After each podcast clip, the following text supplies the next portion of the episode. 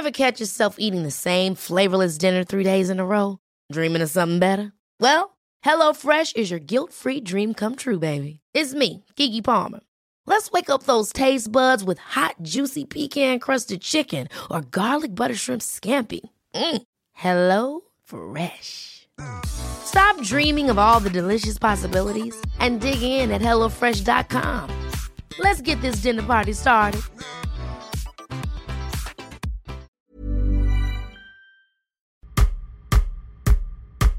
Fellow adults!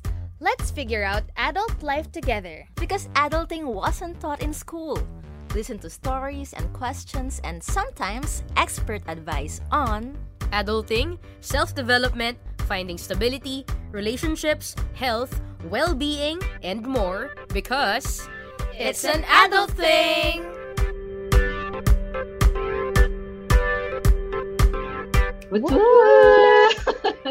Hello! We are back.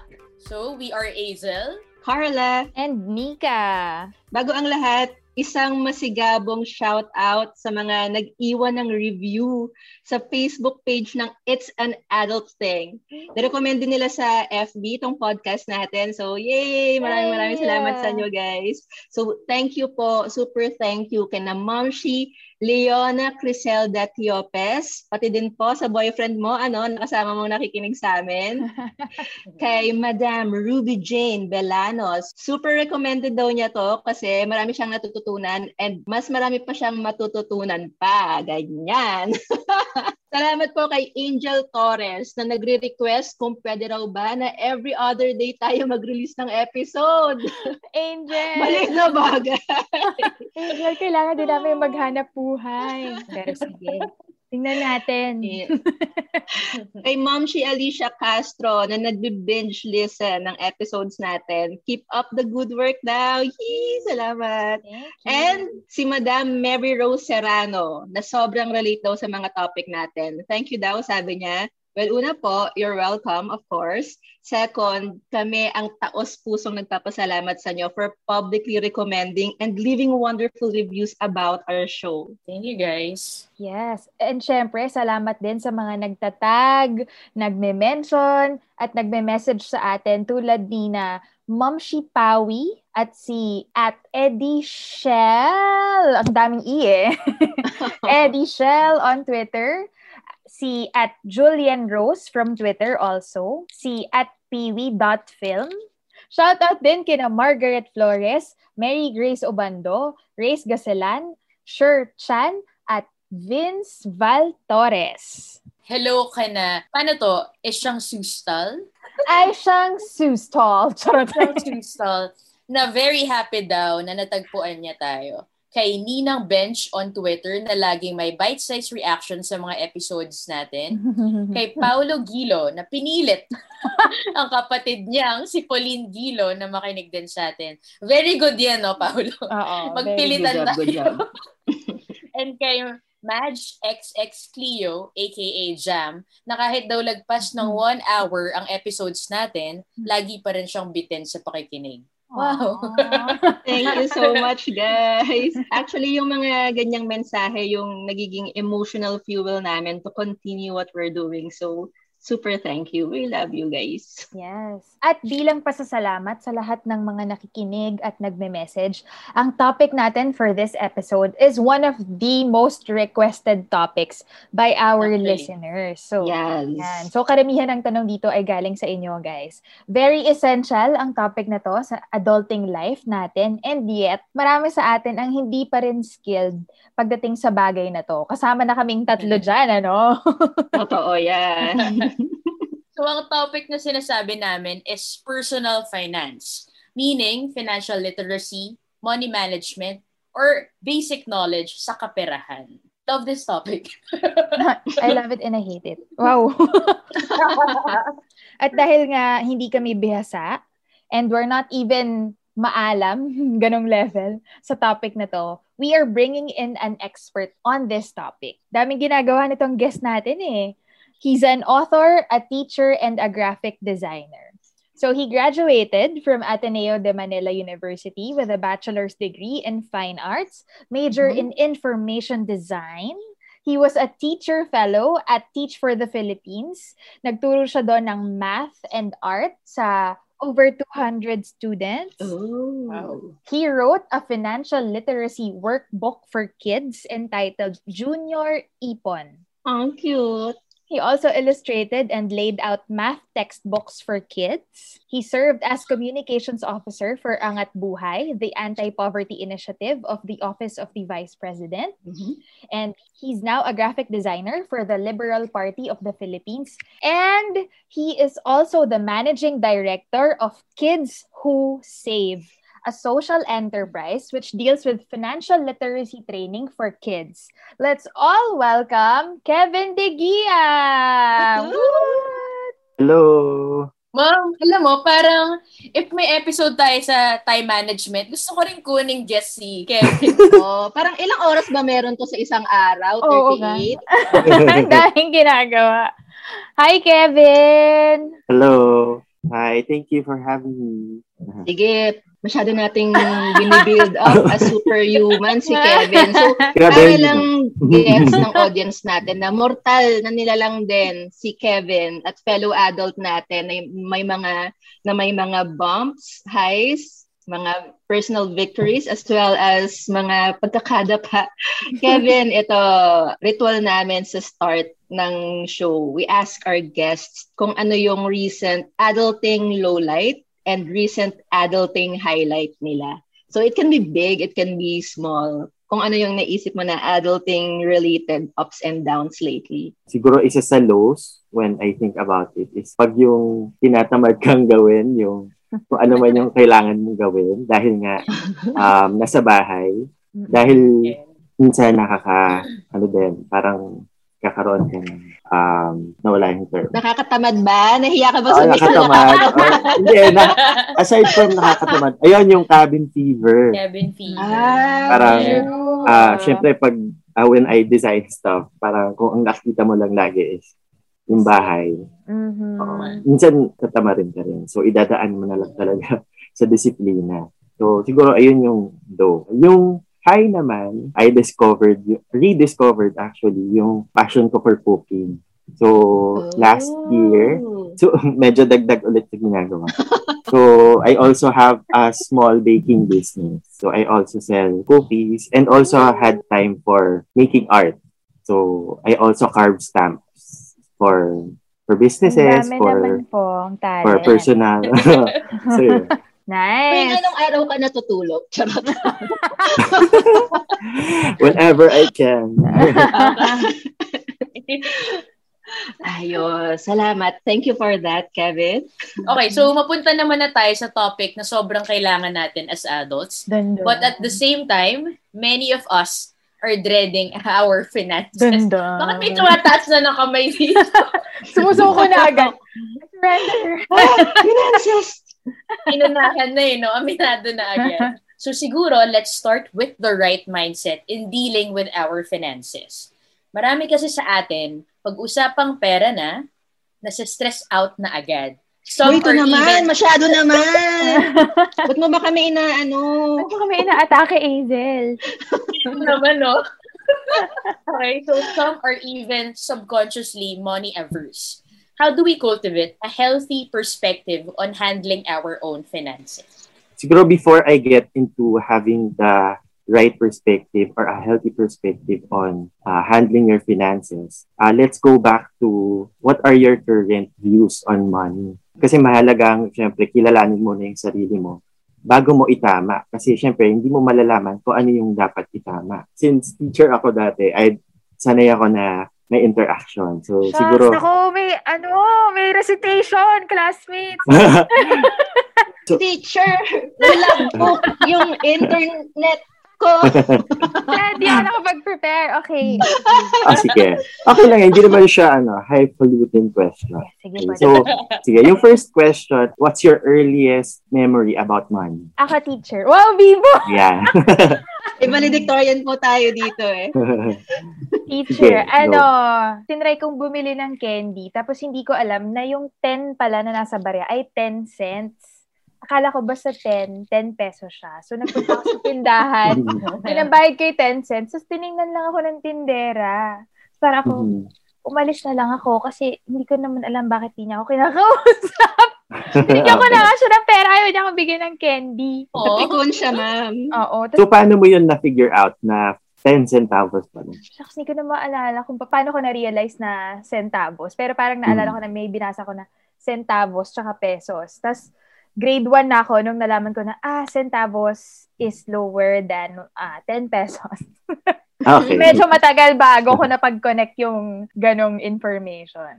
Okay, sige. Thank you, Nika. So, meron pa ba gustong mag-share? Ako naman, when I was growing up kasi, ako yung panganay sa aming magkapatid. Tapos OFW din yung parents ko. So, lahat ng utos sa kaperahan was on me. So, I wasn't able to verbalize it when I was younger. But looking back, na-realize ko na I sort of grew up finding na money is a task na utos siya, na parang, ah, it's something that has to be done na naman. Something like that. So, yon I think, ano yon prominent na emotional load yon sa akin growing up about money. Okay, so that's good, no? Na, na na-realize mo yon na uh, because of that, it influenced how you view money as an adult today. So, siguro when um, trying to reconcile that with uh, how we should be, the first thing, the first question that we should ask ourselves is, what purpose does money serve in my life? Okay, sige. So, thank you, Carla. Si Hazel ba? Gusto mo mag-share? Yung tatay ko kasi, ah, bata pa lang ako nag-OFW na siya. So, in my head, he needed to leave kasi ah, kailangan niya ng trabaho na mas nang makakapag-provide sa amin para magkaroon kami ng mas komportableng buhay. Mm. So, ang memory ko talaga ng pera nung bata ako is yung first time na nagpadala yung tatay ko ng pera. Tapos binibilang nung nanay ko yung pera sa higaan. Hinigaan ba niya yon? Tapos nag-dive siya sa bed. Charot. Naalala ko lang nagbibilang siya. Mm. Tapos, ang memory ko na talaga, it's every month, sasamahan ko yung nanay ko sa bangko na kumuha ng money. Magko-commit kami, tapos Mm. mag-grocery kami after, tapos magsisave siya ng pera.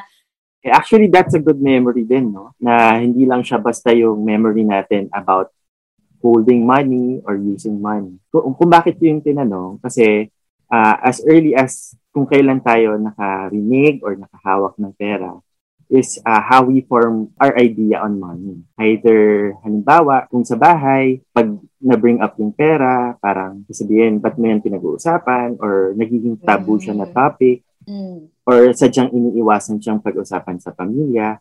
O kaya naman kung kayo yung type ng family tulad ni Hazel na nakikita niya yung nanay niya na nagsisave. So, that could be na pagtanda ay nadadala natin yung ganong habit kasi nakikita natin sa ating magulang. Or ako, yung sa akin, yung earliest money memory ko was every time na pupunta kami sa grocery store, So, yung rule sa amin ng mommy namin, kasi nung mga early days na dinadala kami sa grocery store, kukunin namin lahat ng gusto namin kunin. So, Rich kid!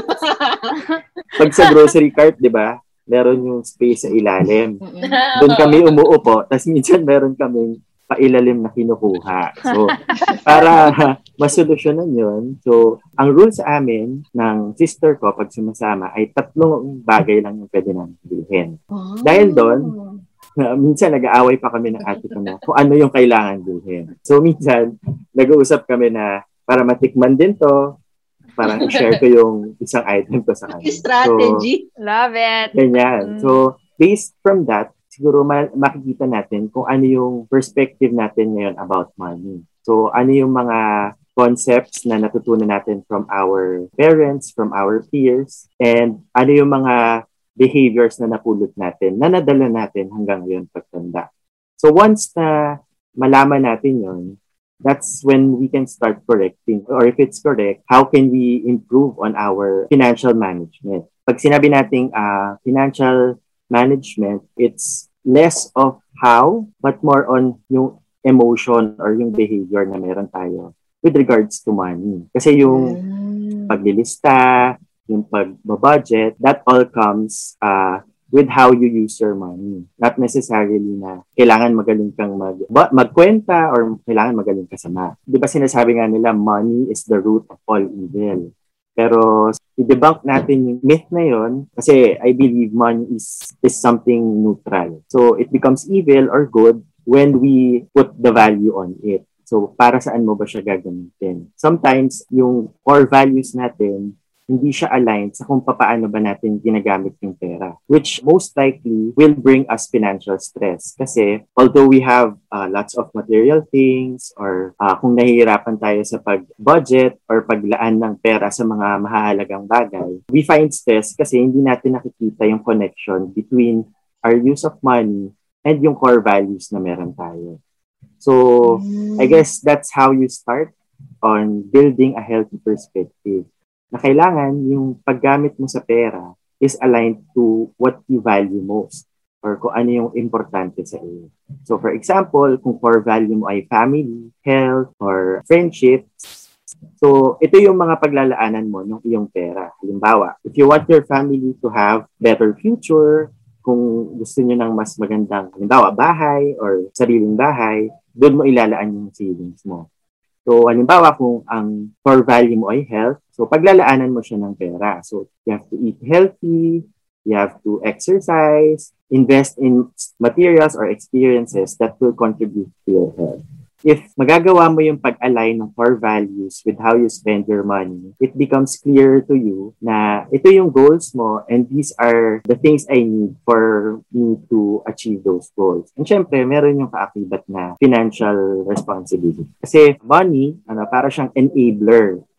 Enabler and also an amplifier of who you are as a person. Mm-hmm. So, first enabler, why enabler? Uh, if your core values are aligned dun sa gamit mo ng pera, it will, it will enable you to achieve whatever you want to achieve. Next is exaggerator or yung amplifier.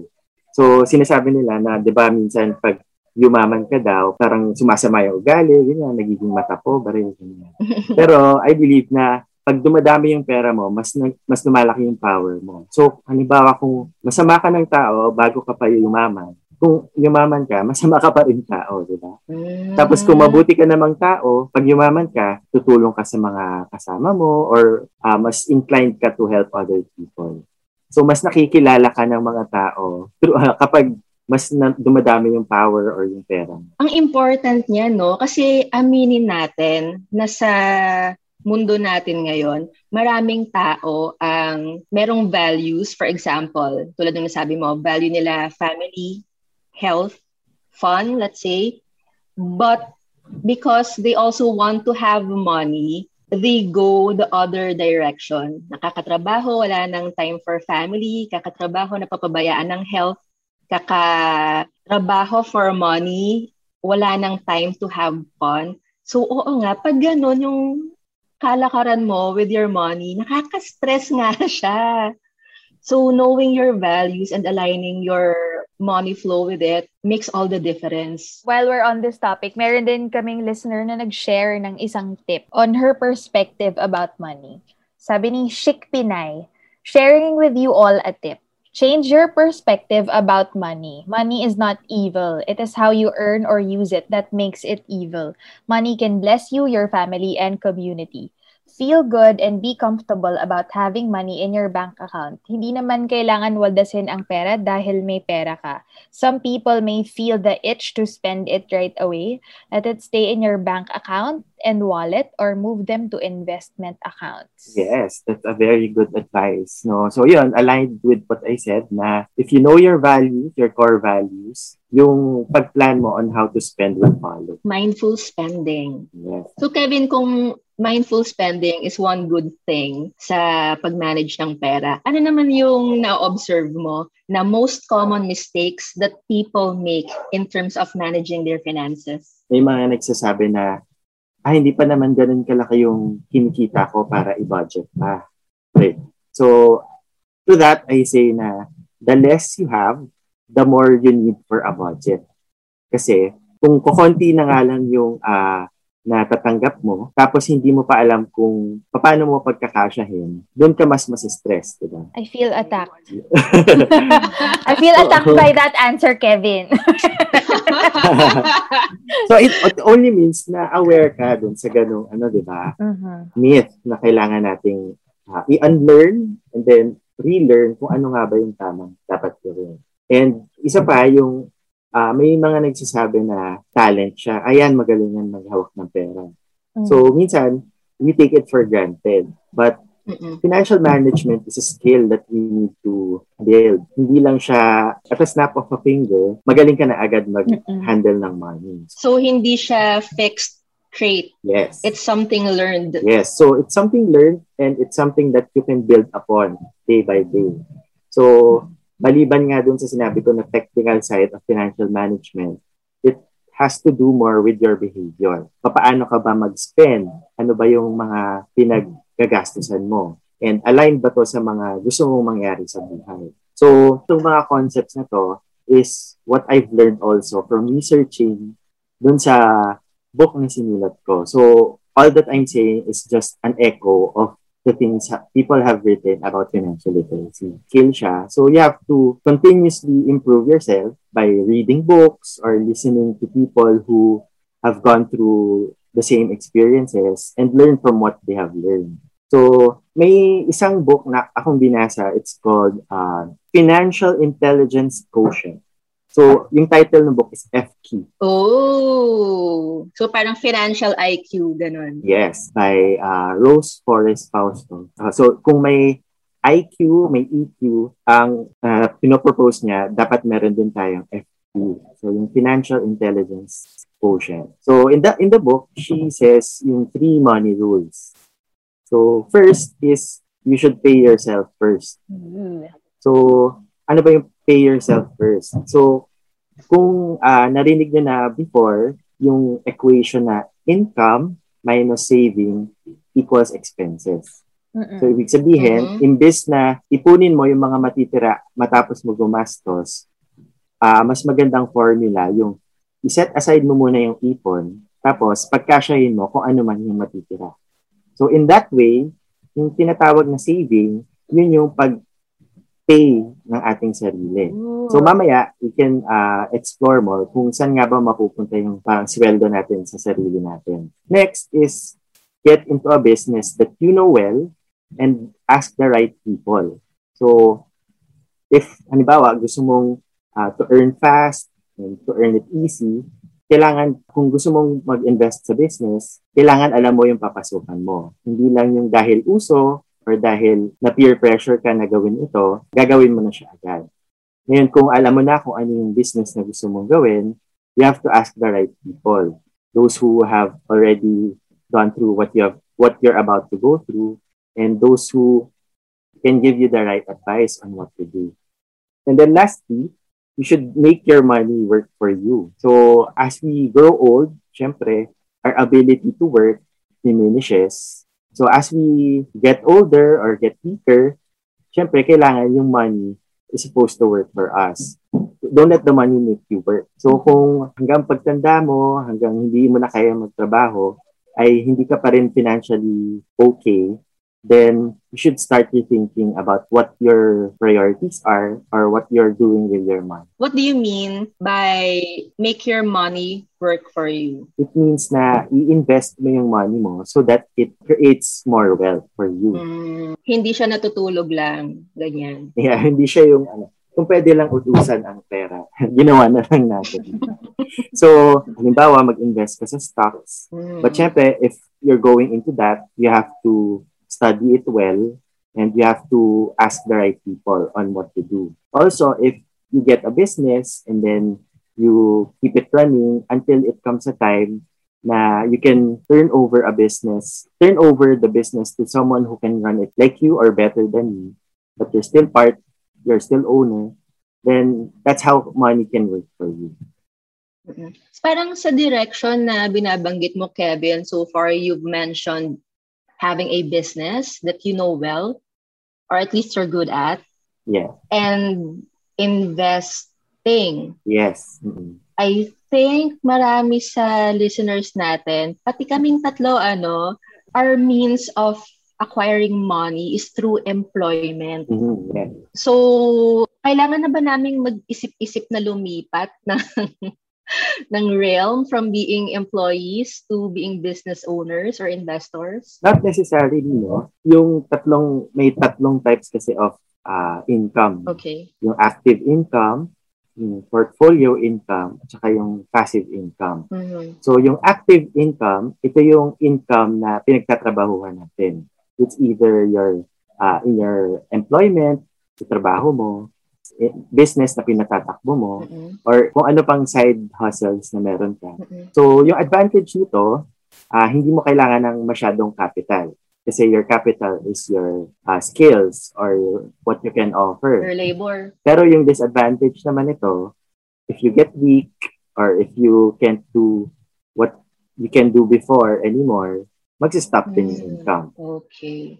Portfolio income naman, this is what the income you get from investing in stocks, bonds, mutual funds. So, if your money grows there, this is the income that goes to you. So, yung advantage ng portfolio income, hindi mo siya kailangan masyadong pagtrabahuhan. Mhm. Pero kailangan mo siyang tutukan. Monitor. Yes. Kung may kaalaman ka tungkol sa pag-invest, kaya mo siyang gawin. Pero yung disadvantage lang nito, kailangan mo siyang aralin. And ah, wala ka rin control, halimbawa sa stocks, ah dun sa investment mo, kung halimbawa mag-dip or Ah. mawalan ka ng, ma- ng pera kapag nag-dip yung market. Mhm. So, yun yung portfolio income. Then lastly, yung passive income, ito yung income na sa mga assets na pinundal mo. So halimbawa, yung sinabi ko nga na kung may business ka na hindi mo na in-operate but still gives you income or let's say for example, may rental business ka na you maintain but it gives you money, uh, income passively. Hindi mo na kailangan pagtrabahuhan.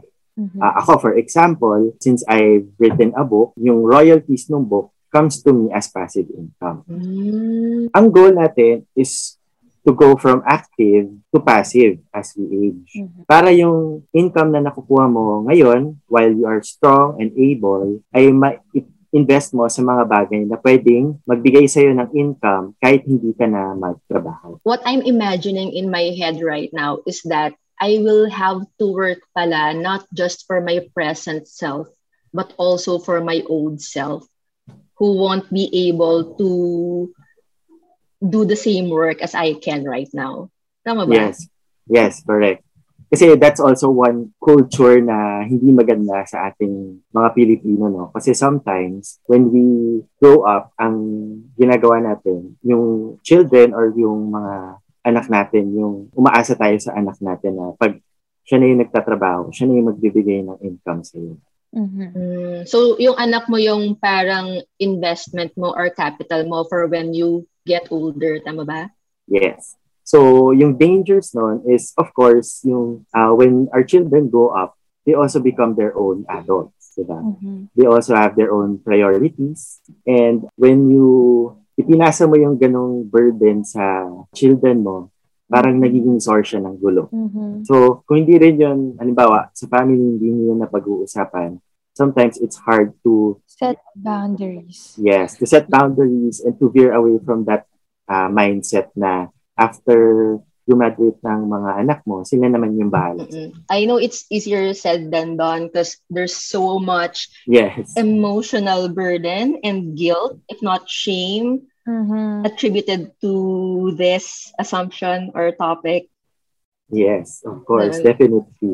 Lalo na sa culture ng Pilipino na sometimes when you talk about money, parang ang sasabihin sa'yo, mukha kang pera, na lagi na lang nasa isip mo yung pera, ganyan.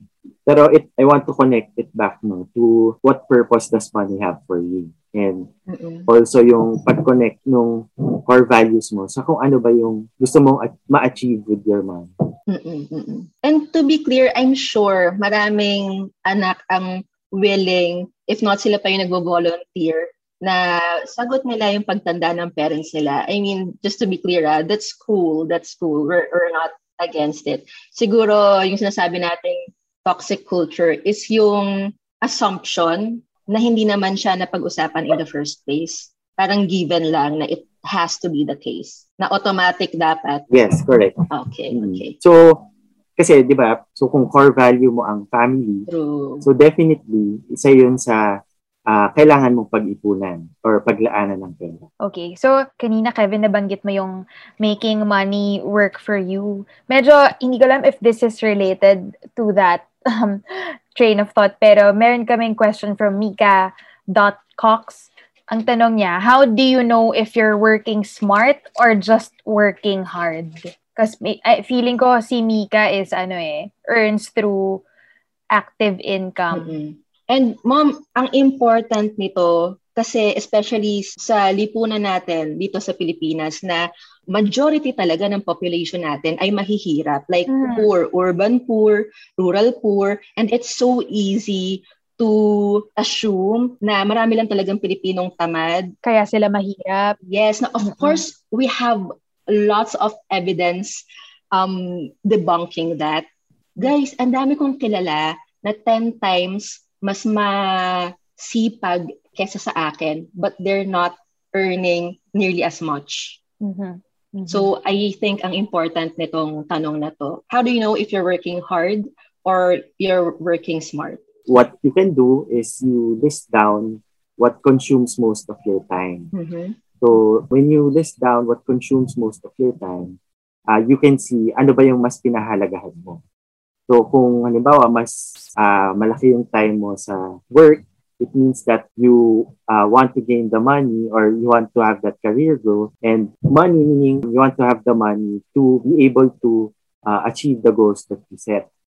So, once we align yung pag-spend natin ng money with the top five things that we consume time on with the things that we spend money on, siguro doon natin mag-reconcile kung if what I'm doing is bringing me uh, steps closer to my goal. And also, pag, uh, when it comes to work, it's good that you set healthy boundaries. Kasi tulad ngayon na nalalaman natin kung gaano ka mahal talaga magkasakit dito sa bansa natin. Mhm. So, Because of our effing flimsy healthcare system. Yes. Um, dahil wala tayong choice na you have to know when to set healthy boundaries. So kung hindi na, kung hindi ka na okay, so you have to be able to communicate din siguro to, let's say, your boss or to yourself na you set aside time for yourself, for your family, for whatever's most important for you. So, and hindi naman siguro din mutually exclusive yung pag-work hard and pag-work smart. So, you can work hard and both, at, uh, but at the same time, work smart. So, halimbawa, in my case, um, since freelance, hawak ko yung oras na, o yung oras ko, I divide the time, halimbawa, pag morning until afternoon, I focus on my freelance design work.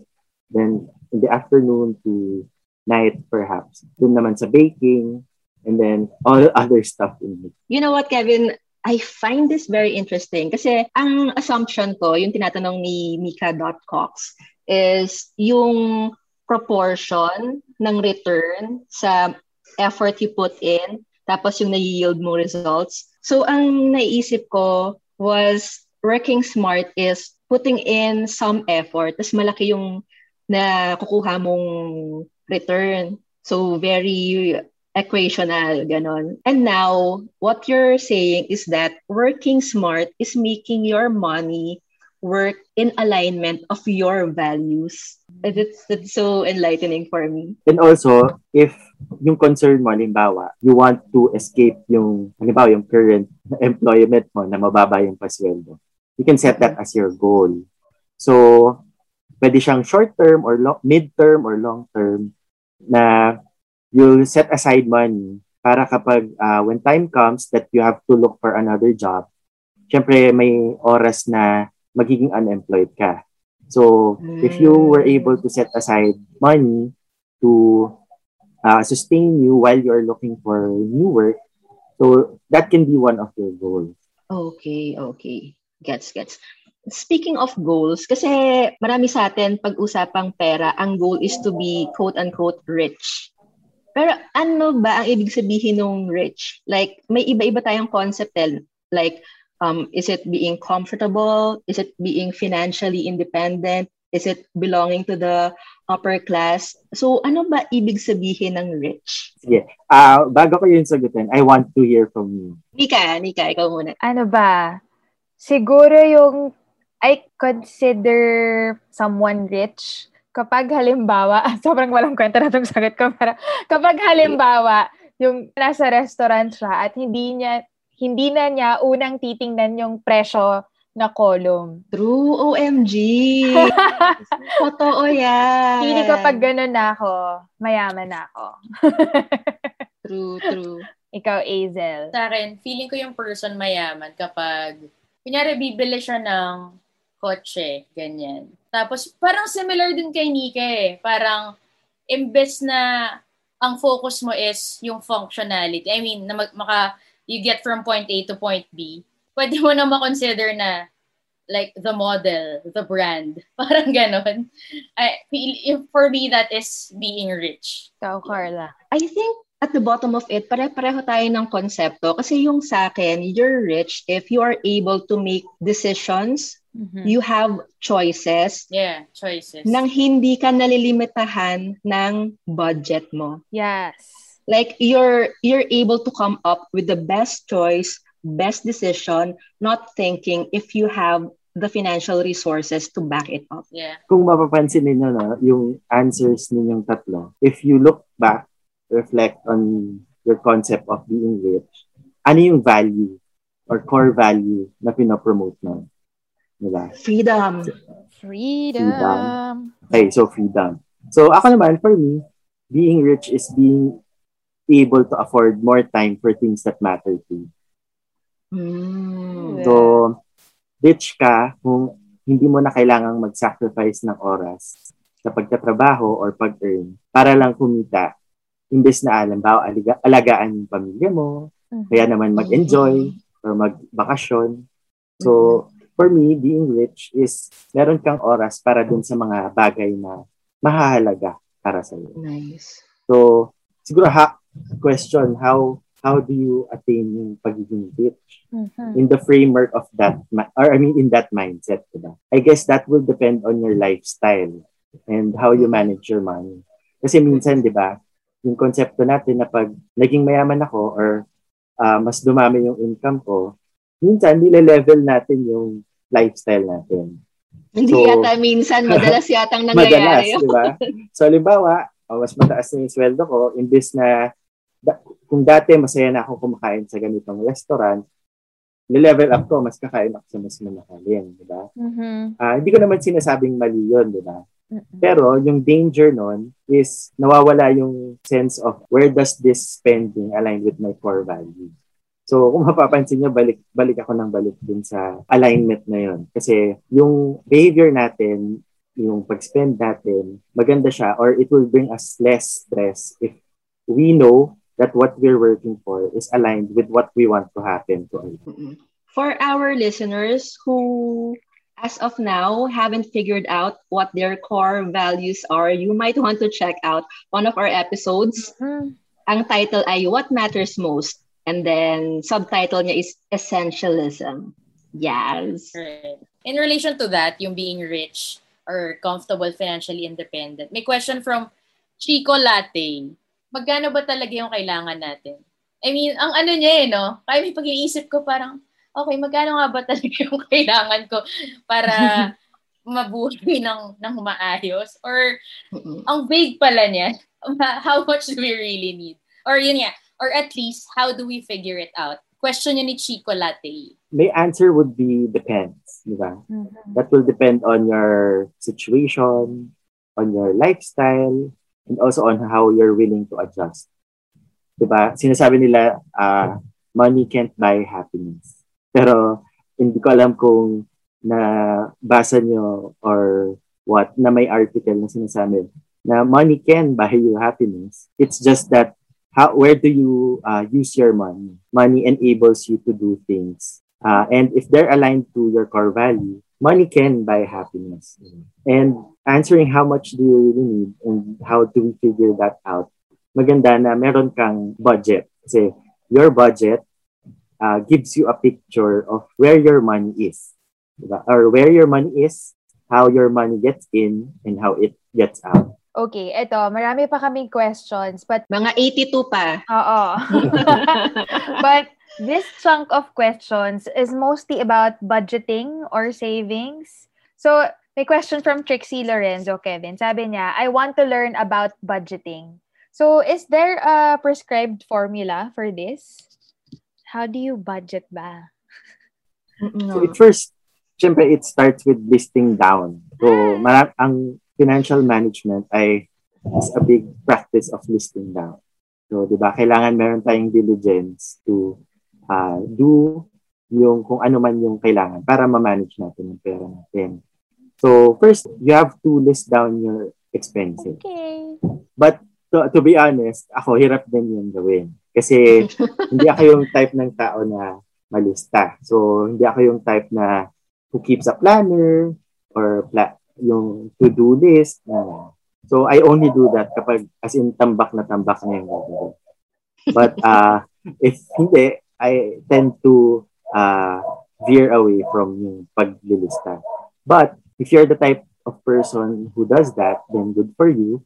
But if not, uh, this is something that you can uh, adjust to how uh, you are as a person. So, mahalaga yung self-awareness. Saan ka ba masanay? Masanay ka ba, halimbawa na naglilista sa pa- pen and paper?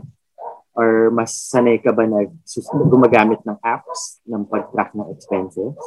Or pwede rin masanay ka, halimbawa, na ipag-usap sa friends. So, you can use yung messaging apps to track down yung mga expenses mo.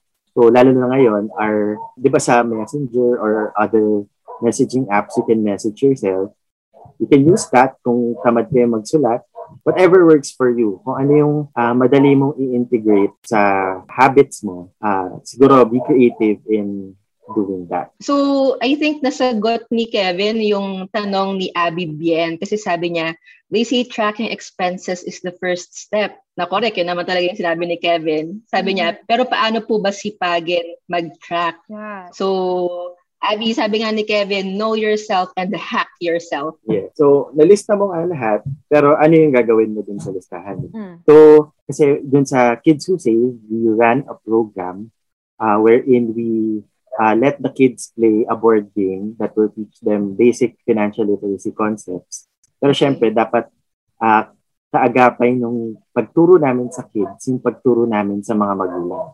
Kasi syempre, mas, sila yung mas mara, sila yung mas influential and mas maraming time with the kids. So, we gave them a parang family budgeting workshop. So, Oh. I usually give this na may visual aid, but I can give the link of the yung worksheet na ginamit namin. I-link namin sa show notes. Grabe, worksheet. Teacher na teacher. Okay. so, yung paggawa niya, actually, ah kakabit siya nung kaninang sinabi ko na yung types of income. So, kung may types of income, meron din tayong types of expenses.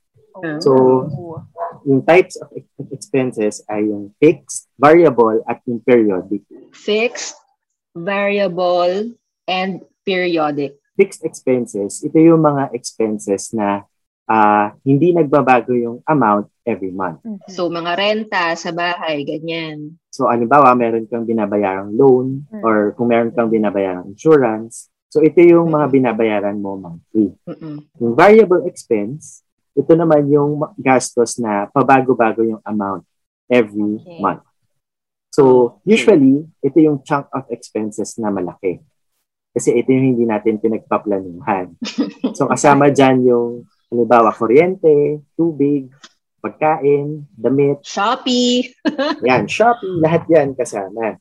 Mhm. And then lastly, yung periodic. So ito yung mga expenses na nangyayari halimbawa once a year or minsan lang sa isang taon. Halimbawa, gifting sa Pasko. Oh. There are times na hindi natin makaiwas na magregalo. So gifting sa family members, Mm-mm. pag-repair ng bahay kung may kailangan ayusin, Mm-mm. and yung emergency expenses. Lalo na ngayon na ah, meron tayong virus na iniiwasan. So it pays to have money or at least money you can use so that you can yung first aid or kung ano man ang mangyari sa iyo or sa pamilya. So yung mga one-time, big-time gastos, ganyan? Yes. So, yun. Ka-classify mo ngayon yung expenses mo dun sa tatlo. Fixed, Okay. variable, and periodic. Okay. Ang pinakamagagawan mo ng paraan doon are yung variable. Diba? So, yung fixed kasi, um, hindi mo na siya maiiwasan. So, kung rent, kung ah, if you want to continue living in your place, syempre, hindi naman, Unless mo gusto naman mo maging homeless, di ba? yes, so hindi mo yun ititigil. So, yung fixed, either you stop whatever uh, subscription or whatever that is para makatipid, or you can retain that. What you can work on is yung variable expenses. Dahil nga, nasabi ko kanina, ito yung mga hindi planado. So, dito ka pwedeng mag-adjust ng gastusin mo. So, magandang exercise yan. So, list down all your expenses. Then, after listing, classify each one whether it's fixed, variable, or periodic. So, dinadaanan ko kasi yung worksheet. Yung itong dinidiscuss pala natin is what uh, we call a cash flow worksheet. Cash flow worksheet. Yes. Okay. Dun sa worksheet na to, yung sinusulat mo yung inflow, yung pasok ng pera, at yung outflow. So, yung outflow, kung saan napupunta yung pera. Okay. So, yung inflow, ah meron din tayong, aside from yung active, portfolio, and passive, pwede mo rin siyang i-categorize into regular and irregular. Oh. So, regular, ito yung income na monthly pumapasok sa'yo. At it can be in the form of salary, sales from your business. Mhm. Yung irregular, ito yung mga side hustles, yung mga racket na tinatawag natin. Mga per project. Yes, kailangan mo rin lista yun, yung inflow. So, lilista mo yung inflow, kakategorize mo siya kung regular or irregular, and then you list the amount. Next, yung outflow. Ngayon, ililista mo lahat ng expenses and then categorize and then list the amount. So, you total the inflow and then ibabawas mo ngayon yung expenses. So, yun yung tinatawag natin net cash flow. Hmm. So, ideally, positive pa yan. Kasi kung mag-negative yan, ibig sabihin, may utang ka pa. Mm. Pero, keep in mind, while doing the worksheet, yung e- equation na income minus savings equal expenses. Mhm. Okay? Mm-mm. So, pwedeng yung outflow, i-classify mo yung savings as a fixed outflow, fixed expense. Oh. So, yun yung parang sweldo mo sa sarili mo. Para kapag ginagawa mo na yung paglilista ng cash flow mo, hindi mo makakaligtaan na meron kang ipon. For those who find it difficult to pay themselves, siguro isang mental hack is isipin nyo, you're not paying yourself, you're giving it to your future self. Yes, Mm-mm. pwede din yan.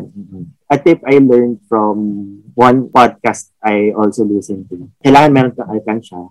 For three months, mag-ipon ka ng piso every day. So, Mhm. sasabihin nyo parang, what's 90 pesos, diba? Three months. na- So, 90 pesos. Ano naman mabibili nun? So, yung point of this activity is not the value of the money you put, but in the habit you form. Mm. Kasi 'di ba, it takes now at least 66 days for you to form a habit. Or to be more precise, for the friction or resistance to subside. And for a change of ah, siguro behavior to happen. So kung masanay ka na na laging may tinatabi, it becomes easier for you to set aside money. And then, saka pagkasyahin kung ano man yung matitira. Tapos, yung net cash flow, kung bakit kailangan yung net cash flow. So, yung net cash flow is yung total na income minus yung total expenses Mhm. yun yung parang magiging starting balance mo sa next round of listing down whatever it is. Kasi you can do this weekly, you can do this monthly, or sa tuwing sweldo. So it will depend on your situation kung ano yung mas effective for you. Ah, okay. okay. Ito ba, Kevin, is this formula universal uh, or iba-iba? Depende kung nasa anong point ka in life. Kasi some of our listeners asked the very same question, pero nasa iba-ibang situation sila in life. Halimbawa, si Tuldok Kuwit, humihingi siya ng budgeting tips for college students para para daw may safety net pagka-graduate niya. Si AJ Austria, still relatively new at malapit na raw siyang maging breadwinner. Si Jenny Novida naman, she's asking for breadwinners na who usually have no choice but to do income minus family support equals expenses. Parang she barely has anything left for saving. So, kung student ka, breadwinner ka, that formula that you mentioned earlier, can that be applied to anyone's situation? And on top of that, may mga nagpapatanong pa, paano raw kapag tulad mo, Kevin, freelance yeah. at hindi regular or sure yung pasok ng pera. Itago na lang natin sila sa pangalang Carlan, Aisel, and Mika. No? yes. yung mga ganon. I, I would like to think it's universal. Mm. So, hindi naman siya tied to a specific situation. So, kung mapapansin nyo, it's just classifying your expenses and then knowing the amount mahalaga yung pag-classify kasi this is where you can adjust. Tulad nung nasabi ko, yung variable expense, dito natin pwede tingnan kung saan ba tayo pwede magtipid. Ano yung kailangan natin bawasan. Kasi while listing this down, dito mo rin matatrack yung behavior. So aside from tracking down yung amount, you can also see saan ba ako madalas gumastos lagi. Halimbawa, uh, madalas kang gumastos sa pagkain sa labas. Kung hindi mo maiwasan kumain sa labas, ano yung options na pwede mong gawin para makatipid? Aside from being an amount tracker, it's also a good behavior tracker for you. Yung pag, ano ng cash flow. And then, aside from that, no, yung savings, syempre, kailangan din, meron niyang pupuntahan. So, minsan kasi, yung hesitancy natin mag-save is, ano ba yung pinag-ipunan ko? Hindi ko naman alam. Diba? May pera ka nga, di mo naman alam kung saan mo siya gagamitin. Ang sarap naman noon, may pera ka, tapos anong gagawin ko dito? di ba? Sana all. so, uh, yung lagi kong uh, sinasabi dun sa mga workshops na ginagawa ko is you can save for first long-term goals, mm-hmm. then short to mid-term goals, mm-hmm. And then emergency and investment. Okay. So first is for your long-term goals are goals that you can achieve in five or more years. So, ito yung goal na pwede mong ipasok yung retirement, the very long-term goal. Mm-hmm. Or halimbawa, sa condition mo, in your cash inflow, kakayanin mo halimbawa to get your own place in a span of five years or more. So, dito siya pwede i-classify. Next is yung uh, mid to short-term goals. Mid-term goals are goals you can achieve in more than a year up to four years. And then yung short-term goals are goals you can achieve in less than a year. So ano ba yung mga goals na Halimbawa, yung short-term goals, pwedeng gusto mong magbakasyon somewhere, syempre kailangan mong pag-ipunan yun. Or may gusto kang bilhin na aligned sa values mo, then that's where you can allocate those savings. So next is yung emergency. So hindi natin maiiwasan yung emergency. Either kung magkaroon ng calamity, magkaroon ng sickness. So, yung emergency is for, for those instances. Kevin, linawin lang natin what emergency actually means. Kasi I know of someone na kinailangan niyang galawin yung emergency funds niya kasi meron daw emergency sale ng Hermes. So, counted ba yun as emergency? Ah, sige. Ibalik natin dun sa ano, yung core values. So, emergencies are occurrences that happen quote-unquote unexpectedly. Unexpectedly meaning you know it will happen, but you know you don't know when, you don't know in what situation, you don't know to whom or kung ano man. So, yun yung emergency. So, in order to prepare for an emergency, kailangan, may meron ka ding savings. Kasi kung magalaw mo yung savings mo halimbawa sa long-term goal para magamit sa emergency, magsasuffer yung long-term goal. So that's why it's important to segregate yung savings. So iba si savings kay emergency funds? Yes. Pero that's one thing you also save up for.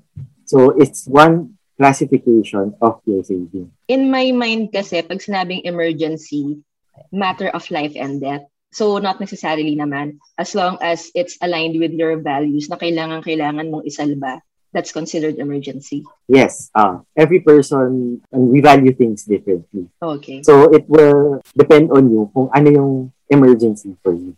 Okay. So, pa pwede naman palang emergency yung sale ng Hermes. Okay. Noted. Noted on that. Okay. So yung last pala is yung investment. So you can save up para pag dumating na siya sa a significant amount, pwede mo siyang i-place sa investment. Either as, you can ask uh, your bank kung meron silang investment accounts or kung may platform, maraming pla- platforms na available for you to be able to join that ecosystem. You know? So, take some ano lang, knowledge or kung hindi man, kung wala kayong time to learn about it, you can ask around. And that's where your investment money goes. So, uh, yung investment money na yun can be your road to passive income. So kung uh, goal mo is to have uh, pagdating na halimbawa 50, stop na ako ng work, meron akong different sources of income. So that can be one of your uh, savings. So kung magkanong amount yung ilalagay nyo per category will depend on you kung ano yung mas important sa inyo. And I think nasagot mo yung tanong ni Jovel Love It kasi tinatanong niya yung different kinds of funds. Yung nga yung emergency, savings, and others. So, okay. Mm-hmm. So napag-usapan na natin yung saving, na, na kailangan talaga mag-budget, kailangan talaga mag-save. Pero may question from Chriselle Perez. Ano daw yung technique uh, when you save money para maiwasan yung feeling like you're sacrificing your wants? And connected na rin siya sa next question ni Cindy Apostol na how do you stick with the habit of saving? How do we make it sustainable? Yung hindi tayo feeling deprived at parang malalurks, magsasnap anytime. you have to know yourself. So, kung clear sa'yo yung core values mo, um, I, I wouldn't, I would think na hindi mo mafe-feel yung pagka-deprived kung alam mo na yung uh, pinaggastusan mo ng pera ay hindi lang mapupunta sa wala. Halimbawa, kung health, if you invest in your health, if you invest in healthy food, for example, then I won't think na uh, you'd say na sayang yung pinaglaanan mo ng pera. Pero I guess, I think it's human nature na to want things na hindi naman, uh, let's say, ganun ka-substantial for us. So, lahat naman tayo, we experience that. So, my advice lang is, if afford mo yung ganong types of luxuries, then go for it. Once you get into the habit of recording your expenses, having a fixed amount of savings every time, I think doon mo mas ma-grasp kung ano yung time na pwede kang mag-splurge. Kasi dyan natin pwedeng i-practice yung delayed gratification, di ba? Mm. Sabihin yung hindi mo kailangan masatisfy every single day dahil stressed ka ngayon, kailangan kong masatisfy. So parang, kasi tendency, if we do that, parang yun yung nagiging automatic natin go, parang yung go-to distressor natin. Halimbawa, yung retail therapy, So, uh, I've listened si, to... si, si Nika nagpe-face palm eh. Parang attack na attack siya eh. in one of the podcasts I've listened to, parang, although yung retail therapy works, it uh, uplifts your mood. It only gives you that uplifting mood for a short period of time. Temporary lang siya. Kumbaga, para siyang band-aid solution so kung ano man yung stress na meron ka.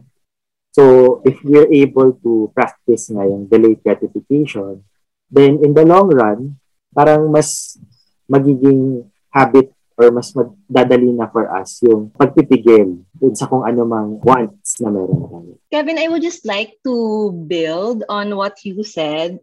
Two things actually ang naisip ko ngayon. First, ito ilang beses ko na siyang nababasa, na-encounter from social and behavioral scientists ito yung konsepto ng delayed gratification which you mentioned earlier na kung meron daw single, most important, or maybe one of the most important skills na magtatawid sa atin patungo sa success, that's the ability to delay our gratification.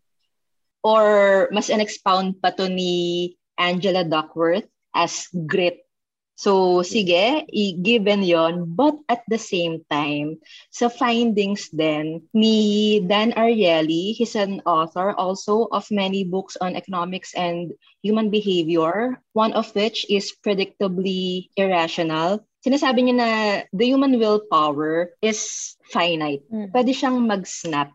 So, ang strategic na magandang gawin and what actually works is to plant small rewards or small victories along the way para lang ma-recharge yung will natin at hindi siya mag-snap na lang bigla. So, yeah, I think very important na i-acknowledge natin na delaying gratification is the shiz. If we can develop that within us, that's great. But at the same time, let's be kind to ourselves and give ourselves little rewards then along the way para mas sustainable yung journey natin towards our success, like financial success man yan or whatever goal, bigger goal, long-term goal we have in our minds. So, yeah. Yes, correct. Meron ding tip na gustong i-share si Carla Lardezabal. Meron akong nabasa before that helped me. We can check out daw yung libro na ang title ay Kontento ka na ba sa kaperahan mo? And another one na Kakasweldo pa lang, ubos na by Vic and Avelyn Garcia. Nang aano to ah. Masyadong mapanakit tong titles na to ah. Kaya eh, parang tinamaan tayong lahat eh. Meron daw specific part doon where they shared na before purchasing anything, you have to ask yourself four questions. If you answer no to any one of these questions, wag mo nang ituloy yung purchase mo. So, the first question is, gusto mo ba yan? Do you want it? Mhm. Second question, kailangan mo ba yan? Mhm. Is it necessary? Kaya mo ba yan? Meaning, afford mo ba? Jumbo hotdog. Kaya mo ba yan? And the fourth question is, kagustuhan ba ng Diyos? Which might not be applicable for everyone. ano? Lord, gusto mo pong bilin ko ba itong Blackpink album na ito? Or kahit yung light stick man lang? so, paano kaya yon? Paano ma-reconcile yung fourth question? To, uh, para hindi limited sa any religious denomination na question, siguro pwede natin siyang i-rephrase to align ba sa core values natin yung Hmm. uh, bibili natin. Yeah, I like that. Because not everybody has a God, but at least man lang everybody has a core value, right? Yes, correct. Ay, ganda. So, alam na natin how to budget and how to save. So, itong Alam. next chunk ng questions, Alam. alam. Quote unquote, alam. so, dapat after nito gawin talaga natin na pati sa listeners. Ha? So, ang next na tanong is, ano nang dapat puntahan ng pera natin? So about investment na ito, ma'am. Yeah, tama. So, next question is from Jovel Lovin. Sabi niya, in terms of pagpupundar, ano ba dapat ang unahin? Bahay ba o gamit ba? Or ano ba talagang dapat unahin? And itong mga to ba, yung mga sinabi niya ay assets ba to, investments ba to, or liabilities? ba? I think hindi rin natin alam kung anong difference ng mga yon. Mm. So, Kevin, pakilinawan naman kami sa assets, liabilities, and if may order ba talagang dapat sundin sa in terms of investing. May chronology ba? Yeah. Yeah. Hierarchy. Actually, walang one size fits all answer din, no? Ah, magdedepende yan sa inyo. So, kailangan alam niyo muna kung ano yung core values ninyo at pag nalaman mo yon, you have to set your goals and then kung yung goals na yon, doon mo ma maglalagyan ng priority kung ano ba yung dapat mong unahin. Let's say, for example, so kung bahay ba or gamit ang uunahin, you have to assess kung ano yung mas immediate na concern sa iyo. Yung conditions mo sa bahay ay hindi na favorable Mhm. or halimbawa delikado na sa inyo, pwede nyo unahin yung bahay. O kung hindi naman, kung tolerable pa naman kung saan kayo nakatira, ah, pwedeng mauna din yung gamit. So kung ano man yung sa tingin nyo ay mas priority at kung ano yung kayang i-accommodate ng inflow or yung income ng pe- yung pera ninyo, then yun yung pwede nyo unahin. And then in terms of asset and liability naman, so definition of terms, no, assets, ito yung mga bagay na ibigay sa atin ng pera. Yung liabilities naman, ito yung kumukuha ng pera sa atin. May debate dyan, no, kung ang bahay ba ay asset or liability. Uh, it would all depend on what you do with it. Kung ito ay magbibigay sa inyo ng protection dahil basic need yung shelter, hmm. pwede itong maituring na asset. Siyempre, kung aalagaan, magagamit mo yun para hindi ka na mas gumastos pa sa iba. So, pwede naman itong maging liability kapag halimbawa maraming kailangang ayusin, kaya naman sobrang dami na kailangang ayusin, hindi na kayang ma-accommodate ng income mo, then it becomes a liability. And another way para siya maging asset is halimbawa may na-purchase kang house ngayon or nagre-rent ka ng house ngayon and you're trying to buy another house, yung house na tinitirhan mo ngayon could be a way for you to have a passive income. So paglipat mo dun sa bagong bahay, pwede mong rentahan yung bahay na meron kayo ngayon. Mm-hmm. So in a way, nagiging asset yung bahay dun for you. Ang ganda, Kevin, na sinasabi mong ikaw, depende sa'yo, depende sa goals mo sa buhay and sa capacity mo. Kasi we know naman na for the longest time, we've been consistently fed by the society na by this time, dapat may own house ka na, may ganto ka na, chu-chu-chu, ganyan. So, oh nga, no, why not ask ourselves, ano ba yung needs natin? At ano yung capacity natin as of the moment. Yes, so you have to assess kung nasan ka ba sa iyong financial journey and then work towards what you want to happen. Mahalaga dyan yung meron kang goal or timeline para yung place mo dun sa journey mo, alam mo, hindi mo ipe-pressure ng ipe-pressure yung sarili. Pero important din siguro na ituring natin yung mga timeline natin as peg. Hindi siya deal breaker if hindi natin ma-hit yung target natin at exactly that exact day. Mm-hmm. 'Di ba? Kasi sometimes we put on so much pressure on ourselves pero in the first place, I mean, bakit kailangan five years from now? Yes, correct. Meron ba siyang intrinsic na rason or arbitrary lang siya? Actually, a timeline is for us to concretize yung plan natin. Mm-hmm. Kasi if hindi tayo magsiset ng a certain amount of time, we'll continuously delay, delay. Sa bagay, mm-hmm. totoo yan. Pero pag merong concrete uh, plan, uh, alam mo kung nasan ka na. Mm-hmm. Okay.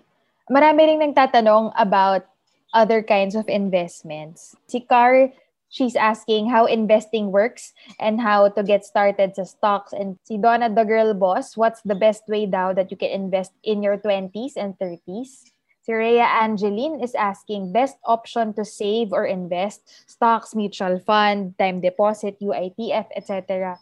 Si Jam Mungas naman, she's asking, what are the other options of growing your money without stressing too much kung ano ang nangyayari dito? So, isa-isahin natin yon Please help us out. Ano ba yung stocks, mutual funds, time deposit, UITF, and ano ang pinaka-okay dito in your opinion? Dami. Mm-hmm. Yes. diba? So, pang seminar, pang seminar na to, guys, ah. Oo nga eh. Okay, so what I can give no is a broad picture de- definition of these types of investments. Yung advice kasi ng kung where best to put their money can be asked kasi kailangan ng certifications din yung iba mm-hmm. how to handle your money in these types of systems. Mm-hmm. So first, stocks. So basically, if you buy a stock, you own a part of a company. Okay. Halimbawa, meron akong business and I see the potential and it's growing and I want to expand, we have two options.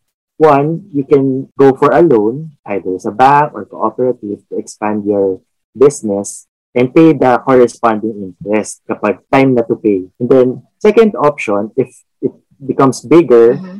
and uh, to the point na marami ka ng branches, um, hindi lang siya isa, so that's when you can go into stocks. If I buy a stock, I'm lending you money so that money, I become part owner of the company. And if your company grows, kung ano man yung revenue na makuha nyo, and may computation yan eh, kung ano yung mapupunta sa stock, dun kumikita yung stocks. So when a company raises its stock market value, then you can sell yung stock na kinuha mo at a higher price than your initial investment. So for example, nag-invest ka ng 1 peso sa isang stock and then after let's say one year, ang stock market value na ng stock nung binili mo ay 2 pesos, mm-hmm. kumita na yung investment mo ng 1 peso. Siyempre, baka sabi naman ng audience natin, ay, piso-piso lang pala yung kita sa stocks. Um, ang assumption nito, listeners, is that you're buying multiple stocks. So, kahit na 1 peso per stock, usually by chunk yan, minimum of 5,000 stocks, ganyan, or 5,000 pesos worth.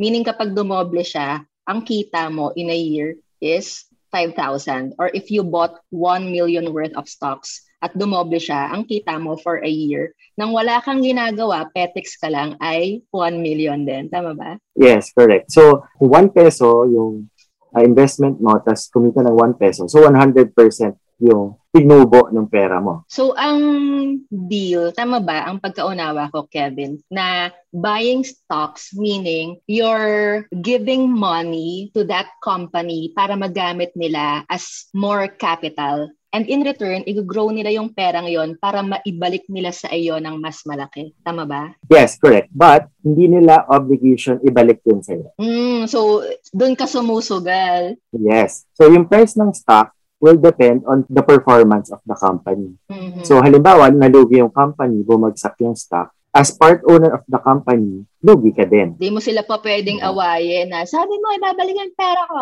Correct. As opposed to bonds, kapag meron kang bond, may utang yung kumpanya sa iyo. Mhm. So, yung bonds come at a certain period of time, let's say a five-year bond. And then, dahil utang siya, required yung company na magbayad sa iyo with interest. Mm. Kikita ka when the company pays the amount you invested and together with yung interest. Um, paano mo masusure na magbabayad sila ng utang? mandated sila by the Securities and Exchange Commission to ensure that they will fulfill yung pagbabayad ng bonds. Okay, so next time magpapautang tayo, i-enroll natin sa Security and Exchange Commission. Tama ba? So yung SEC for usually for en- big entities siya, no? Pero pag sa tropa-tropa lang, di pwede yung gano'n. Yung mga tropa, yan minsan Tiwala lang. Tiwala lang talaga, no? social trust na lang yung basihan. Oo. carry, carry. So next yung mutual funds. Mhm. Yung mutual funds naman is a pool of money na ginagamit ng mga investors to invest in different types of instruments. So it, it can be stocks, uh, government bonds, UITF, unit investment trust fund, money market, or foreign exchange. Uh, and then, kung ano man yung maging kita nun, or yung profit ng investment mo, ah yun yung hinahati between the investors. So, yun yung tinatawag na dividend. So, hybrid investment si mutual funds. Yes. Kung hindi ka knowledgeable enough or hindi ka wala kang time to check the stock market, you can invest in a mutual fund so that yung nag-manage ng mutual fund will be the one to do that you. Mm. Okay. From investment, dako naman tayo ngayon sa questions about loans or utang, ganyan. Kailan mo ba masasabi na smart or strategic na mag-loan? Meron bang guidelines or criteria to know na good choice, good decision na mag-loan? Or paano mo malalaman na you'll just be digging your own grave kapag nangutang ka? For loans, you can ask yourself two questions. No? First, will this loan improve my condition? Okay? If yes, number two, are the terms and conditions of the debt or yung utang, loan, Mhm. fair?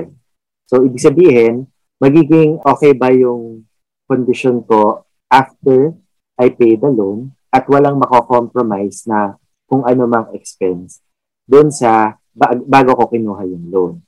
So, Mm. ibig sabihin, magiging mas okay ba ako after ng loan na to? Kasi yung iba, ah, uutang kahit walang idea kung saan ba napupunta yung pera nila. And then realize na yung income pala nila kulang sa pambayad ng utang. Mm. Which then in turn sacrifices some of their expenses. Mm. Minsan yung expense na kailangan nila for rent, na sa sacrifice kasi kailangan magbayad ng utang. So, kailangan i-consider mo yung different expenses mo and then yung income streams na meron ka para malaman mo kung okay mang kumuha ng loan. So, example dito, kukuha ka ng housing loan, yung income mo ready na for a housing loan, if kayang bayaran yung loan at a certain time, kasi pag nag-loan ka naman, ibibigay ng pag-uutangan mo either bank or cooperative, or what, yung payment terms. So, pwedeng annually, semi-annually, quarterly. Doon mo malalaman kung pwede mo bang, kung kaya mo ba, kaya mong i-accommodate nito. Pa- So, kung maglo-loan para sa handa, sa ano... Para sa Sa fiesta. fiesta. Mag-isip ng maigi kung makakatulong ba sa Correct. iyo yon in the long run or kung isang araw ka lang sasaya. So, good din, halimbawa, ah, mag-loan ka if, let's say, you want to start a business that you know, uh, it might come a time na yung niloan mo, nasusustain na ng business na meron. Mm, kasi tama ba? Umutang ka, pero para sa asset, meaning yung inutang mo will also yield you income or returns. Yes, correct.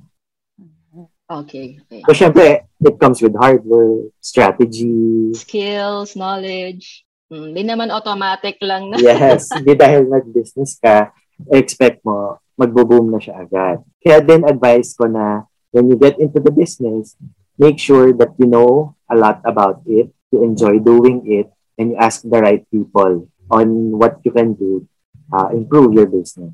Salamat sa reality check, Kevin, no? Kasi alam naman natin ngayon na yung mga stories or features, mga covers sa mga magazine, ang puro pinapakita lang are the successful businesses. So it's so easy to fall into the illusion na once nag-business ka, sure way to financial success na yon. Yes, correct.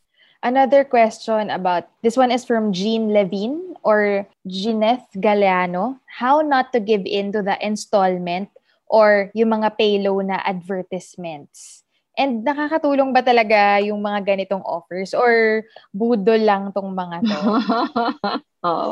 Isang form din ng loan yung credit cards. You know? Mhm, So, you use credit cards to pay now and then you, uh, I mean, buy now, then you pay later. Mhm. So, mhm. one com one common mistake of people when they get credit cards is that they only pay yung minimum required in a month. Mm. So, yung amount na hindi mo mabayaran, mag-charge yung credit card company ng interest that you will have Mhm. to pay in the next billing. So, as as the amount accumulates, mas tumataas ng tumataas yung interest na kailangan mong bayaran. So, you're going to get a credit card, make sure that you pay the full outstanding balance each month or each billing date. Yung pros and cons ng pagkakaroon ng credit card. So, tulad nung nabanggit ni Nika na uh, installment payments na sometimes it comes with zero in- interest. Halimbawa yung big purchases na pwedeng i-break down. So, if yung need ng bagay na yun ay immediate, pwede mong uh, i-take advantage yung installment. It will break down the payment into, let's say, three months, six months, para yung bill mo, hindi, hindi malaki agad yung bill mo. Then, one thing pala, yung isa pang um, pros ng pagkakaroon ng credit card, um, it's one way also to track your expenses. Kung um, Mm. tamad ka magsulat or mag-list down ng expenses mo, that's one thing Yeah, I think yun yung hack ni Professor Leila Ranema dun sa isa pa nating episode, di ba? So, Oo. titignan na lang niya sa credit card niya kung ano yung mga expenses niya for the month. It's a Mm. lot easier. But then, yung danger naman ng pagkakaroon din ng credit card, if hindi ka diligent mag-list ng expenses, Mhm. sometimes Mhm. pwede mag-spiral out of control yung pag-spend mo. Kasi dahil hindi siya cash, hindi mo siya nakikitang nauubos dahil swipe lang ng swipe. Oo. May te- tendency ka na to just use the credit card. And then, bigla ka na lang masya-shock sa billing mo. Gulatan Then, by the end of yeah. the month. Tapos pag na-shock ka, you pay the minimum kasi hindi mo kaya. And then it builds up, mag-snowball yung interest. OMG. You know what? Hindi kasi ako fan ng credit card precisely because of that tendency of mine. Ginugulat ko yung sarili ko na, ha? Past Carla, ginawa mo to? Pinurchase mo to? So, what I use instead is the prepaid credit card. It serves as a cashless way of transacting also, pero loloadan mo siya beforehand Mm. para magamit. Parang debit lang. Pero kasi si debit card ay connected sa bank mo mismo eh, yung savings mo eh. hindi ako comfy na mag-input digitally ng mga data na directly linked Online. Oo, sa bank account ko. At least, Mm. si prepaid card or cash card sa BDO, Amore, sa BPI, yon loloadan ko lang siya, tapos yung info nun, ang i-input ko. So, pwede ko siyang pang swipe, pwede ko siyang pang PayPal. Yes, oh. I, gu- I guess that's safer to use a debit card mo. Truths, truths. May isa pang question from Ishang Sostal. Ay, iba talaga yung basta. Ay, siyang Sustal. Anyway, from Ishang Sustal. oh my God, i-message mo kami please, Ishang Sustal, if tama ba itong pagbabasa ko ng Oo. username mo. So, sabi niya, uh, she actually wants to learn about MP2 pag-ibig. Alam ko, this, this is another way to invest and loan. Tama ba? Hindi ko sure ah. Tapos yun, if maybe we can suggest other alternatives if may better ones. Where to loan? Yeah. Yung sa MP2, parang ano din siya, eh, savings account din siya na for pag-ibig. Ga- linawin natin yung pag-ibig, guys. Baka ibang pag-ibig yung iniisip nyo. ah. Pag-ibig account. Eh, pag-ibig housing. Yan, Yes. pag-ibig housing. Yung ibang pag-ibig, check out nyo yung relationship red flags and green flags episode. Very smooth. Very smooth. So yung MP2, nasa 6 to 8% yung interest rate kapag nag-save ka doon. Ang laki naman pala. Yeah, it's advisable that Okay. you also go there. Mm. Kasi I, I think bihira lang din yung nakakaalam. Mm. So apparently, si pag-ibig funds pala isn't just all about loans. May investment part din pala siya. So yung pag-ibig as an institution, marami din siyang different services. So may loan, may housing, tas may iba-iba pa. So kaya din mataas yung interest rate. Kasi 'di ba, yung scale niya is national. Mhm. Maraming investors din na nagsisave doon. Actually, Carla, Mm. if hindi aware yung listeners natin, merong uh, Reddit. So, doon ka lang nalaman sa Reddit yung MP2 pag-ibig kasi meron akong sinalihan doon na subreddit. So, Reddit is a website. It's, meron rin silang app. Meron ako sinalihan na subreddit about PH investing or PH saving. And lagi talaga, isa sa mga nire-recommend nila is yung MP2 pag-ibig. Mm. So so yun. If you want to be part to uh, if you want to be a part of a community na yun talaga yung pinag-uusapan nila and very helpful din yung members nun. You can actually join subreddits about uh, investing na for Pinoy ano, Pinoy members. So, share natin yung link na yun sa show notes ng podcast natin. Sige, sige. Okay, eto naman. Let's talk about your personal recommendations, Kevin. What are some of the best practices in your experience in terms of handling your own finances na pwede mong i-recommend sa aming listeners at sa aming tatlo? Yeah. Tulad ng mga napag-usapan na rin natin, get to know yourself, list down yung mga values na meron ka, uh, set your goals, then dapat yung goals mo yung smart. So, specific, Mhm. measurable, Mhm. attainable, realistic, tas time-bound. Tapos, gusto kong i-add doon S, smarts. So, S is uh, shared. Mm. Shared, ibig sabihin, dahil hindi lang naman ikaw, halimbawa, kung ikaw ang breadwinner sa family. So, kung may goal kayo na gustong gawin, maganda na i-share mo din yun sa family. I guess that's one thing na pangarap ko din, no? na sana in terms of usapang pera, hindi siya taboo na topic when it comes to families. So, you have to uh, slowly try to involve uh, whoever, if you have a family or kung sino man yung kasama niyo sa bahay, to involve them in your financial planning. Regardless kung pag-usapan nyo yan sa family or not, our finances is a constant factor in our everyday lives. So there's no point avoiding the topic. Yes, correct. Kapag nag-uusap din kayo, iwasan yung magkaroon na judgment pagdating sa pera. We all value things differently. Nag-judge na lang tayo without knowing ano ba yung mahalaga para sa taong ito. Okay. Gets, gets. Ito meron ding shinare na hack si Nessie.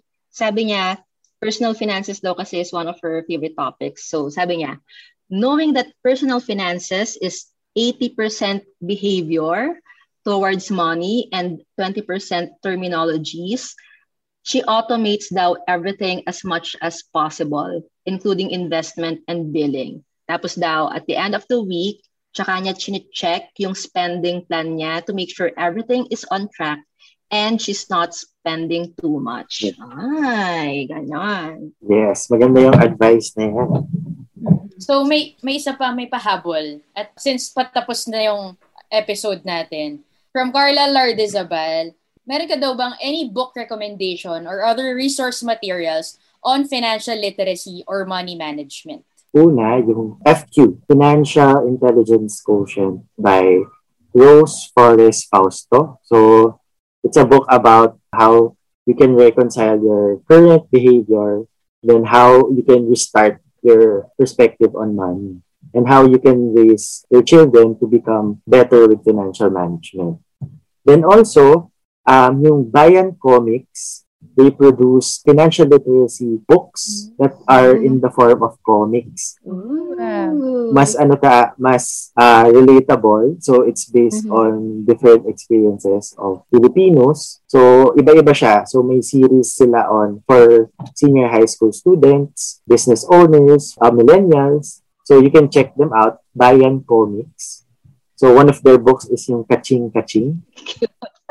And then you can also watch um, episodes sa pesosandcents.com. Mm, yeah, So yeah. these are episodes that you can watch to teach you about financial management. Alright. Ito na lang, Kevin, for more recommendations. This one can be finance related or not. We just really end our episodes with our personal adulting recommendations. We call it the Reco round. Like, we're going to ask you what's one Reco you'd like to share with our fellow adults. So, I Sure. guess, una na lang muna kaming tatlo. So, you'll have an idea how it's done. Who goes first? Nika. Si Nika, ready na yan. Recommendation ko, if you have group expenses, halimbawa you live with roommates or housemates or mga kapatid mo, download the app called Splitwise. So, it's super easy to use. Input nyo lang doon kung sino yung nagbayad for a certain expense. Si Splitwise na ibahalang maghati-hati ng mga, ito, may utang ako kay dito, may utang ako kay ganyan. Siya na bahala mag-recompute nun para simple na lang yung makikita mo na, ah, ito yung total ng utang ko for a certain person or ito yung total ng utang niya sa akin. Mhm. So, split niya yung budget or yung expenses niyo wisely. Ginagamit namin yan for travel. Yes, and traveling. So pag may travel, Mm-mm. may pool of money, tapos doon na lang namin siya hinahati sa Splitwise. Nice. So S-P-L-I-T, split, and then wise, W-I-S-E. Pero one word pala siya, right? Yes, yes. Okay, nice, nice. Ikaw, Azel, anong reco mo for this episode? Ah, hindi siya money related. If you miss going out and you can't, there are videos na walk with me videos. As in POV Aw! videos siya. Na, eh, you can walk sa Tokyo, Oh my God. sa Osaka, anywhere you want, i-type mo lang yun sa YouTube. And if you miss working with office mates or nag nag gusto mong mag-aral with people, kahit strangers sa coffee shop, iba kasi yung ganung feeling, di ba? Uh-uh. Meron akong sinasalihan na studystream.live. What? At ano, papasok ka, papasok ka sa isang Zoom session na sobrang dami nyo. You can turn on your audio, you're, pero you're working or you're studying with many people. Thus, you can choose, yeah, you can choose to turn on your video or not. At least may kasama ka. Tapos yung mga kasama mo, hindi lang Pinoy. As in, anyone, I mean, anywhere in the world. That, Tapos, kahit anong oras ka pumasok doon, may kasama ka. So, it's studystream.live. Yung, nandun mo talaga makikita na yung need for social integration. yeah. So, sobrang importante niya. So, yun. Amazing. Thank you, Azel, for that. How about you, Carla? Anong personal reco mo? Yung personal reco ko, na I think yung sa akin na, di sa pagmamayabang, pero pinaka-profound, I think. among all. Alam mo na. I'm ready na. I'm ready na. You're ready? Mm. Ito, ang recent discovery ko sa Netflix ay The Way of the House Husband. Oh, ah, yun yung anime? It's anime. Sobrang ikli lang ng mga episode. Galing siya sa manga. It's, it's super cute. Like, guys, kung ayaw nyo nang mag-isip sa buhay, like, pagod na yung brain cells nyo on adulting, Mm-hmm. i-play nyo lang yon. It, it's so zen. Kasi hindi mo talaga kailangang mag-isip. But at the same time, I love it for shattering gender stereotypes. Oh, and uh-huh. as adults, sobrang makaka-relate ka dun sa mga hack ni house husband. Kasi ang funny ng mga struggle niya. Sobrang cute nitong anime na to sa Netflix. Check it out, check it out. Ayan, ready ka na, Kevin? Yung akin medyo ano, medyo deep. Okay. Okay lang. So, Hindi hindi naman hindi naman bawal yung deep. Ano lang ano lang talaga ako. eh. Deviant lang ako. so, tinuro sa akin when I was teaching. Kasi th- there are times na sobrang gulo-gulo ng classroom. Minsan hindi mo, hindi ka na aware sa ginagawa mo. So, every time uh, you are faced with a stressful situation, take five deep breaths before doing anything. Para yung gagawin mo, hindi siya impulse. Ikakalma muna yung sarili mo bago ka gumawa ng decision. Which can also be applied sa when you do your financial journey or pag mag-check out ka na sa Shopee. Hinga ka muna five times at pag-isipan ang gagawin mo. And see kung itutuloy mo pa siya. Sobrang sakto lang na binanggit mo yan. May nabasa akong phrase which I find so powerful. Sabi niya, behave based on your purpose, not on your impulse. Yes. Sana lahat ng adults capable of doing that, including us. Kaya yan. Kaya, kaya nga natin pinag-uusapan para maging aware tayo at ang ibang tao. Yes. It's a journey. Yes, it is indeed. Super thank you, Kevin, for your wisdom and expertise, kaalaman, and patience sa Oo pag-explain nga. ng mga bagay na to sa amin, paulit-ulit. So, super thank you for that. Thank you din for having me dahil medyo nabalik din yung desire ko to, to spread yung financial literacy. Kung halimbawa, meron mga listeners na who want to know more or want to hear from you, where can they reach you or find you? Their uh, a social media account that they can follow you? Um, yeah. Saka baka may gustong maging part ng Kids Who Save. Yeah, if they want to volunteer, di Yeah, ba? so go, promote, Yeah. promote. Yeah. Um, yung Kids Who Save, may Facebook account. So, you can search on Facebook. Kids Who Save. Yung short, ano niya, is KUSA. So, right now, naka-break kami. But, uh, maybe in the future, can do workshop again. You can reach out to me through Facebook, Kevin Deguia. You can search me. Okay, Kevin as in K-E-V-I-N and then Begia. Yes, space D-E, space G-U-I-A. And then, I also have a business. yung baking business ko. So, Yes. yung pangalan niya ay BKD.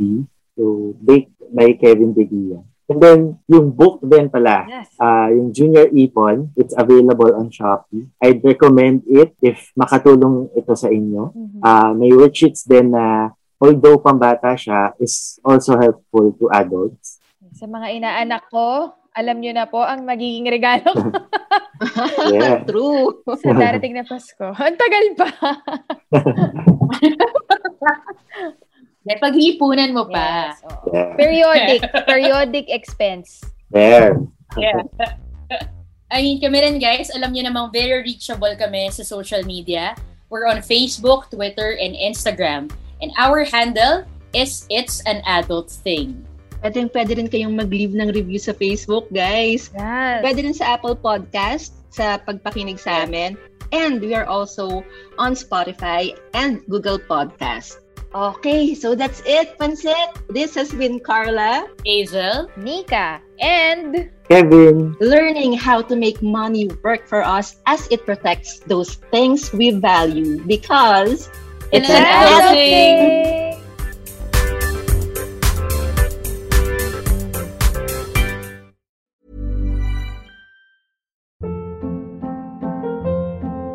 Hold up. What was that? Boring. No flavor. That was as bad as those leftovers you ate all week. Kiki Palmer here, and it's time to say hello to something fresh and guilt-free. Hello Fresh. Jazz up dinner with pecan-crusted chicken or garlic butter shrimp scampi. Now that's music to my mouth. Hello Fresh. Let's get this dinner party started. Discover all the delicious possibilities at hellofresh.com.